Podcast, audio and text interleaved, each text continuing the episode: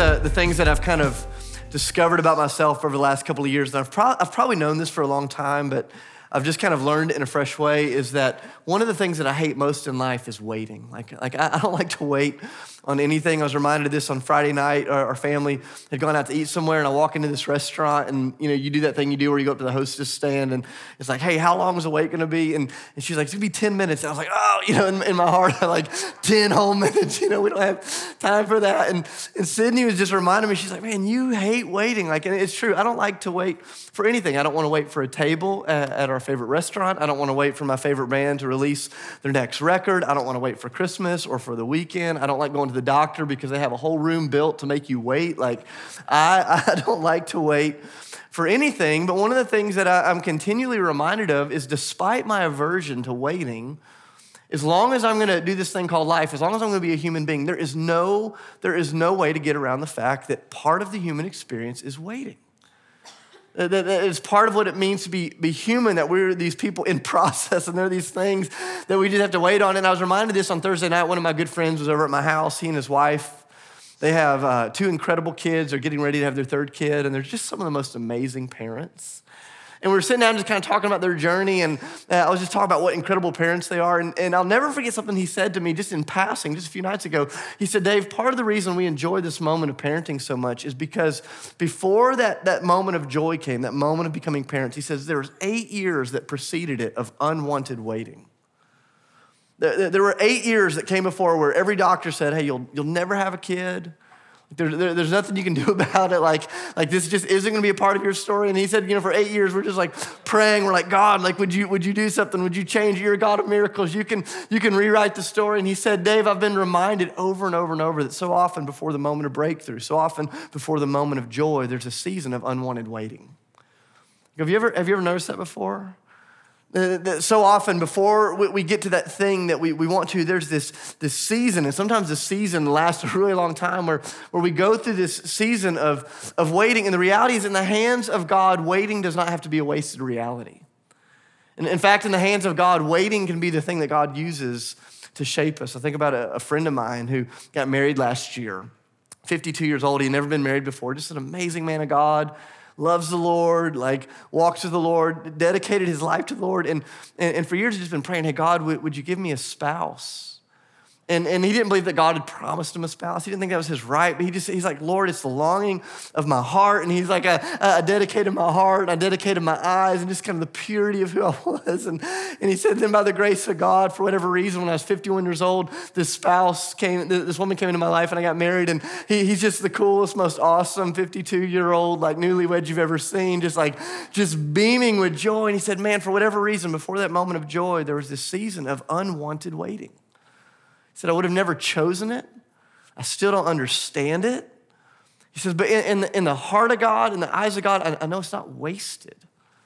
Or think about my friend who in high school he was the valedictorian, and then in college he was he was the top of his class, and then in his post grad work and in his doctoral work he was the top of every class that he was in, and he gets out with his doctorate degree, and then he goes through this season, almost a year and a half, where he can't get a job to save his life, and he's like, Dave, I was the top of my class, I'm the smartest guy I know, and I'm like, dude, you're the smartest guy I know, and he said, and yet for some reason nobody seems to want me. And, and there's this, this season that before there was joy, there was this season of unwanted waiting. And you see this over and over and over, not just in, the human experience, but you see this in the, the kingdom of God, that so much of our story in the kingdom of God is this story of hurry up and wait. Like God shows up and he makes this promise. And then all of a sudden, Abraham finds himself waiting for years for the promise to come to bear. God shows up and he, he speaks this thing over Israel, and they find themselves waiting for years for this thing to come to bear. He, he shows up over and over and over. And he says, Hey, I've, I've got something better than you can imagine, bigger than you can believe. And yet, all of, all of a sudden, it goes from this moment of promise to this moment of waiting. And I go, Have you ever found yourself in the waiting? And here, here's what I know, like, because I love this church. I love, I, I, know so many of you, I just know our stories. We're all in these different places of waiting. Some of you are, are, are waiting on that cancer diagnosis to be healed. You're waiting for your parents' marriage to be put back together. You're waiting for Jesus to bring your brother back to faith. You're waiting on the spouse, you're waiting on the job, you're, you're waiting on the breakthrough, whatever it is. And can we just admit that if, if we're really, really honest, sometimes the season of waiting is miserable. And yet, in the hands of God, in the hands of God, it, it's never wasted. And here's the reality not only are some of us waiting on an individual level, I go, uh, a, a, lot of us are waiting on a communal level. You know, over the last three months, we've just been praying. We're like, God, would you do what only you could do? God, would you bring revival in this city? God, would you stir up the church? God, would you shake the city to its foundation? And the truth is, we've seen God do some amazing things, and yet there's this sense that God has still not finished the work that He started. We're in this season of waiting. And so the question is, human beings, is not will we wait? The question is, how will we wait? Like, like what does it look like to be faithful to God in the spaces of waiting? Like, what does it look like to be faithful to Him when you're not where you used to be, you're not where you want to be, you're somewhere in between? And I, I love this picture that begins to unfold in the scriptures because in the scriptures, waiting is never this passive thing. Like when God would make the promise to Abraham, Abraham wouldn't sit back on his heels and say, okay, God, I'll just, I'll just wait here passively for you to do your thing. Like waiting was always this act of reality. It's kind of like when you go to a restaurant and the waiter comes up, and if it's a good waiter, they never wait on you passively. The waiter's never in the kitchen waiting for you to call their name. The, the waiter shows up at your table and they're like, hey, can, can, can I give you a refill of the drink? Hey, can I bring you some more chips and salsa? You know, the answer is always yes. You don't need to ask. Like, just keep it coming. Like, always refill the chips and salsa. You know, a good waiter is actively waiting. And, and this picture of waiting on the Lord that you see in the scriptures is not this passive sit back, God, okay, you're just going to do your thing. It says, Lord, how do we keep attending to your needs? How do we keep walking in your ways? How do we keep serving you? And what I love is you get to Acts chapter 2, and there's this moment where the disciples, they've been in this season of waiting.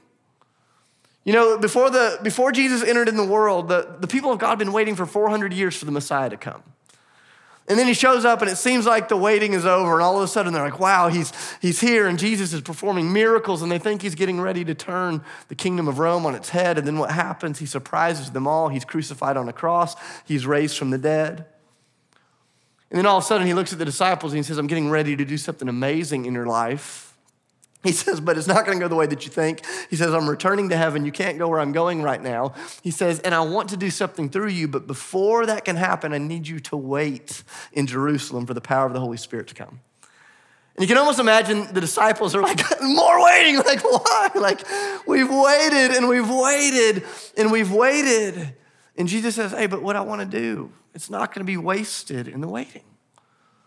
He says, but I want you to wait for the Spirit to come. Because when he comes, something's going to change. And we get to Acts chapter 2, and it seems like the waiting is finally over. They're there at the day of Pentecost. The Spirit of God is poured out. People are getting saved like crazy. The revival that we read about a few moments ago is beginning to, to spur on. And, I, and before we move out of chapter two, before we just keep going through the rest of this month, I, I want us to stop and just take note of how they waited actively on the Lord. Because here's the deal I don't have any interest in learning the book of Acts, I want to live the book of Acts.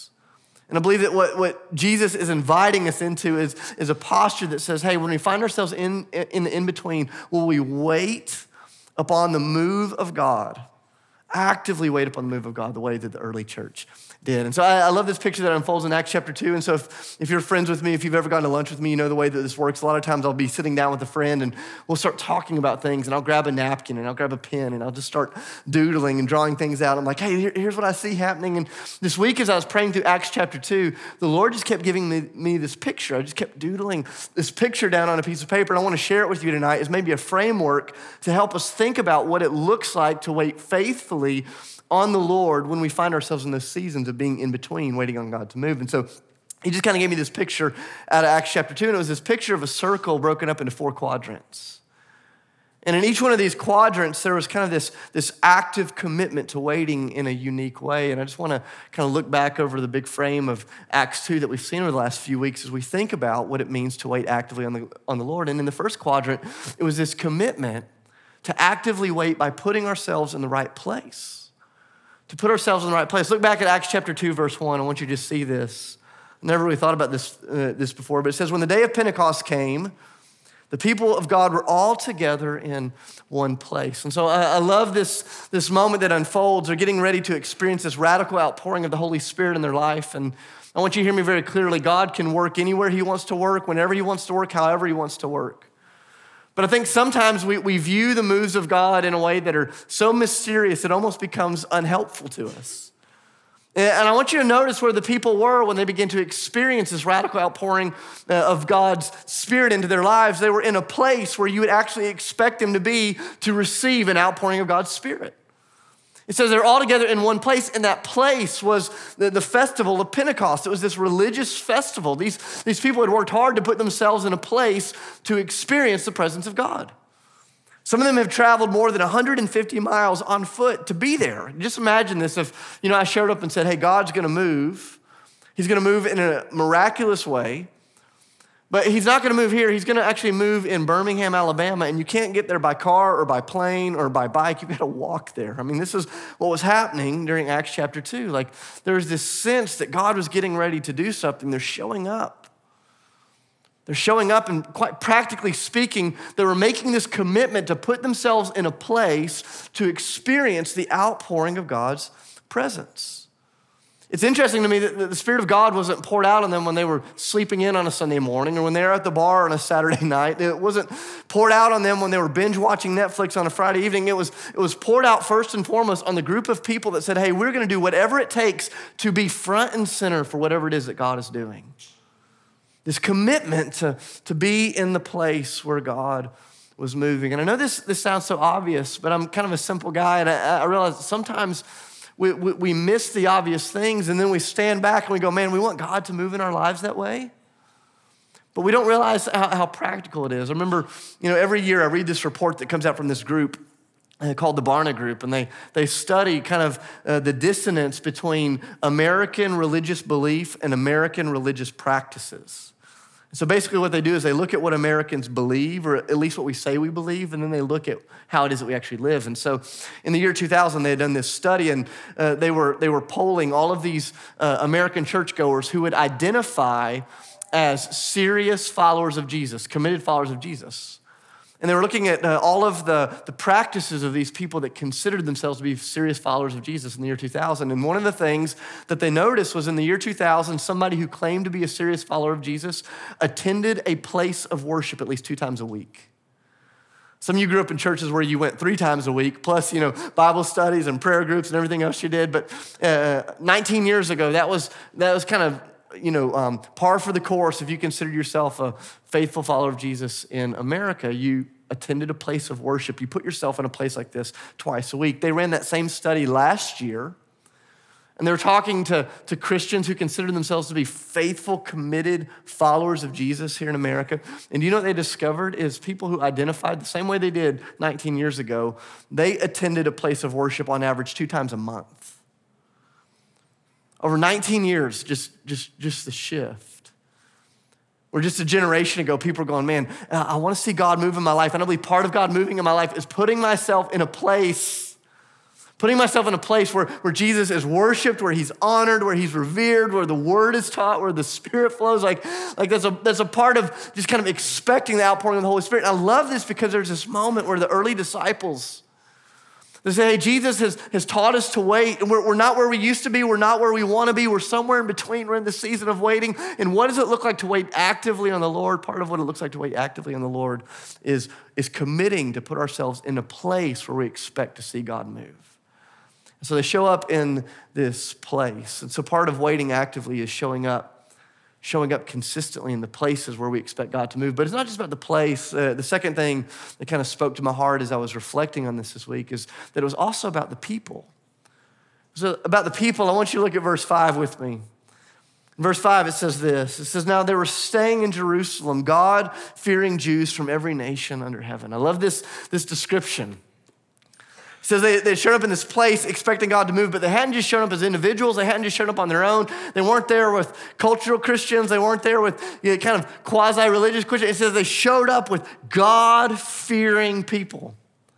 People who, who, who believed the word of God, who believed the ways of God, who, who believed that, that God had something to say in their life. They'd surrounded themselves with people who feared the Lord. Yeah, I was with one of my good friends uh, several weeks ago. His name's Kevin. He's a pastor of a church that's about a mile away from here.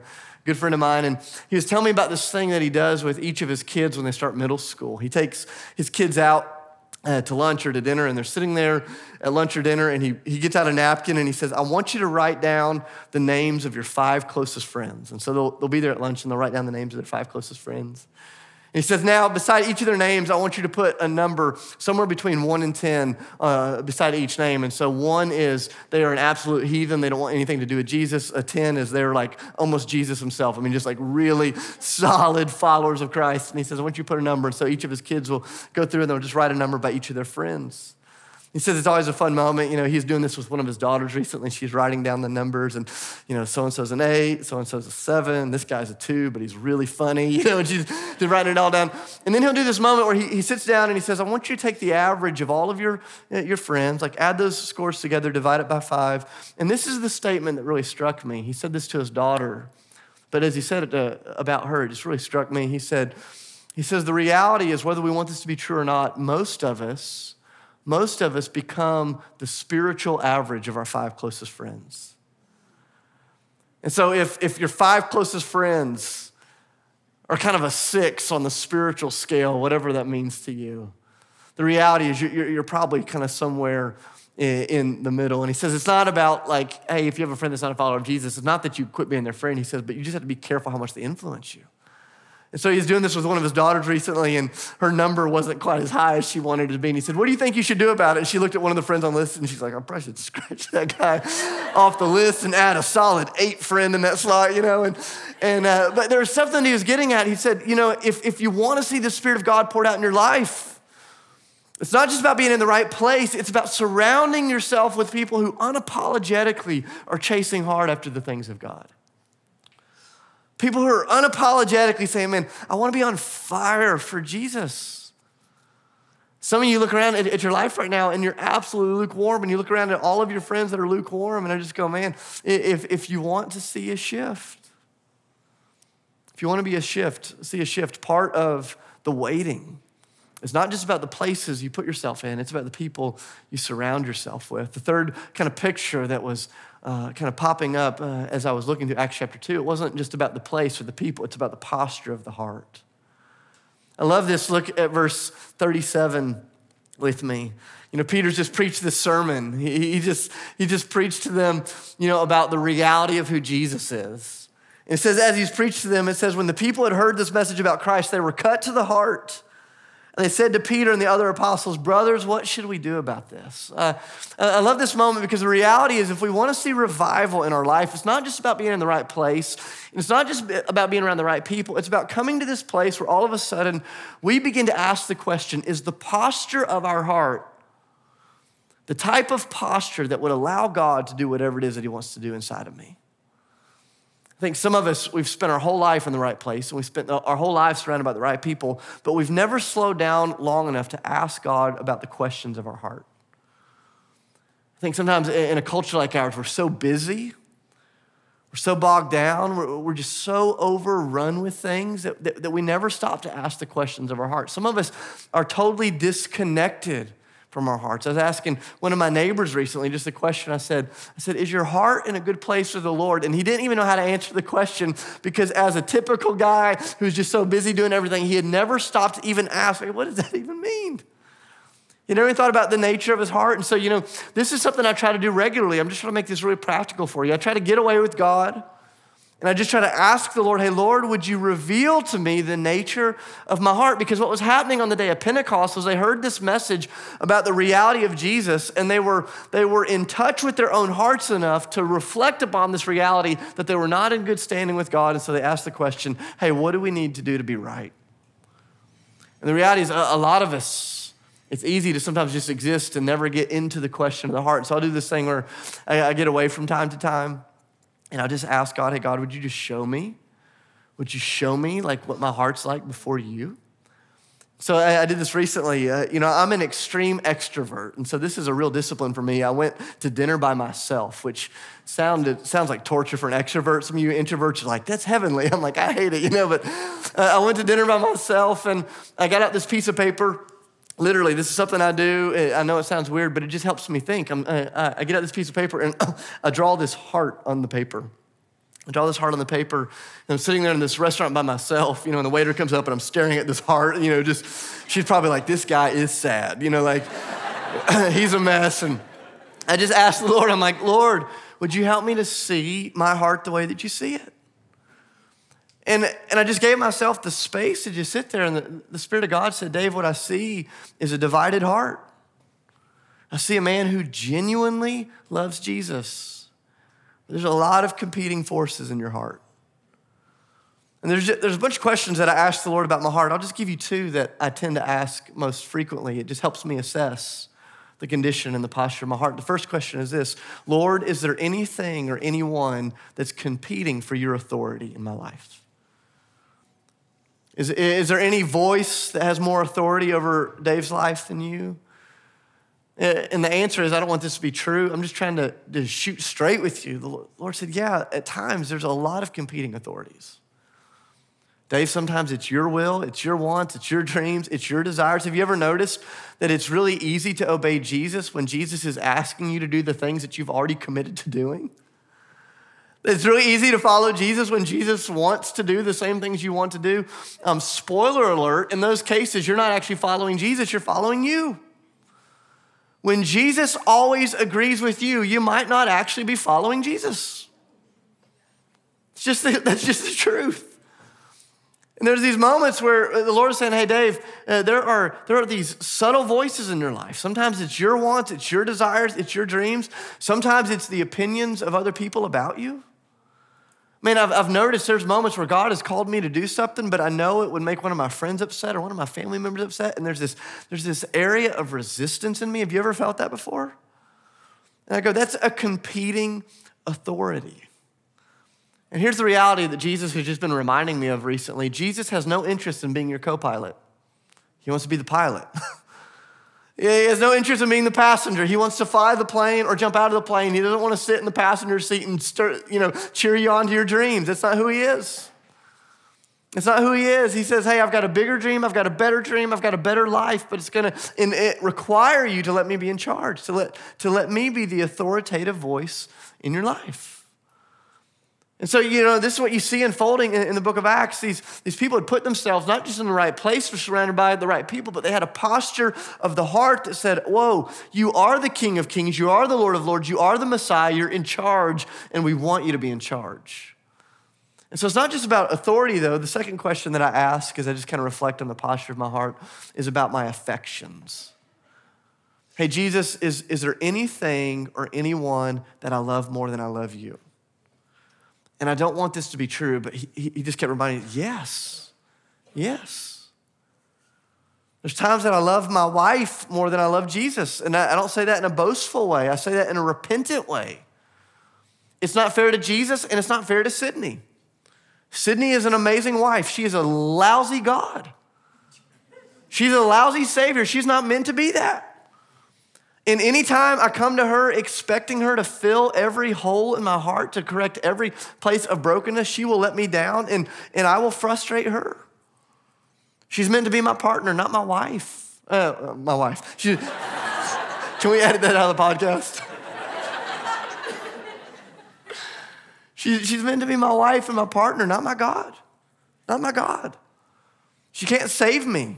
It's not fair. It's what I do to my children sometimes. I sometimes love my kids more than I love Jesus. And it's not fair to them. It's not fair to Jesus. It's, it's not fair to who he is. He deserves more than that. And whenever I try to make my kids the, the, the number one in, in the context of my heart, things go poorly. They disappoint me, and I demand too much of them, and I become crushing of them. Have you ever seen those parents that are just so overbearing? This is what some of you experienced in your house growing up. And the reality is, your parents made you the God that you were never meant to be. You're not the center of the universe. The only one who is big enough and good enough for all of humanity to orbit around is Jesus himself. And whenever we cast our affections and our love on anything and anyone other than Jesus Christ, we're, we are destined to crush them and to be disappointed by them. And I love this picture that unfolds in Acts chapter 2. These, these folks are waiting on God to move. They put themselves in the right place, but not just in the right place. They, they, they put themselves surrounded by the right people. And the posture of their heart was, hey, God, w- would you reveal to us anything that's out of line? And then would you help us to be responsive? It was the place, it was the people, it was the posture. And last but not least, it was a life built on the promises of God. It was a life built on the promises of God. Look at verse 39 with me. You know, he's, he's been preaching to them about salvation and that the Spirit of God is ready. I mean, listen to this that literally one third of the Trinity is ready to take up residence in their body. That's a crazy thought. And this is what he says to them in verse 39. He says, This promise of the indwelling spirit, this promise is for you and for your children and for all who are far off, for whom our Lord, our God will call one day. This is talking about you and I. And I love this moment. Peter says, This is a, a promise that, that you're finding yourselves in the middle of this revival, not because you've worked so hard or strived so hard. You found yourself in the middle of this revival because Jesus is a truth teller. He's not just a promise maker, He's a promise keeper. And you find yourself standing in the intersection of God's promises for your life. This is one of the great challenges for so many of us, especially Americans, is we spend our whole lives being disappointed by the reality that God has not kept a promise that He never made. I'll say that again. Some of you have spent your whole life being disappointed by the reality that Jesus has not yet kept a promise that he never made. Somewhere along the way, you started believing that Jesus promised you something he never promised in the first place. And you're so disappointed and you're so disenfranchised and you're so frustrated. And I love this, this moment where Peter says, Hey, be careful that you don't tether your life to a false promise. Uh, so often when I start discipling a person, I'll just ask them a really simple question. I'll say, hey, what are the promises of Jesus? And I'm amazed at how few Christians, how few people that have been spent their whole life in church actually know what the promises of God are. They'll, they'll kind of rattle off one or two, maybe three or four, and then they're like, ah, I don't know any more than that. And so there's always this moment where somebody will say, hey, will you tell me the promises of God? And here's the reality I could stand up here tonight and I could tell you some of the promises of God. But what we've learned about adult learning is that if I stood up here and told you the promises of God, you'd forget them. In fact, you'll forget most of this sermon. Like, it's not the way that you're going to learn. If you want the promises of God, you got to search them out. You got to get into the scriptures. You got to dig. And I'm telling you, if you'll search them out, you'll never forget them. They'll take root in you. I remember years ago asking my dad a question, a theological question, and it was just kind of haunting me. And I asked my dad this question and uh, I get to the end of the question. He looks at me and he just kind of gives me this riddle. He said, Dave, I could tell you, but I'm not going to tell you the answer because if you'll cut your own firewood, you'll warm yourself twice.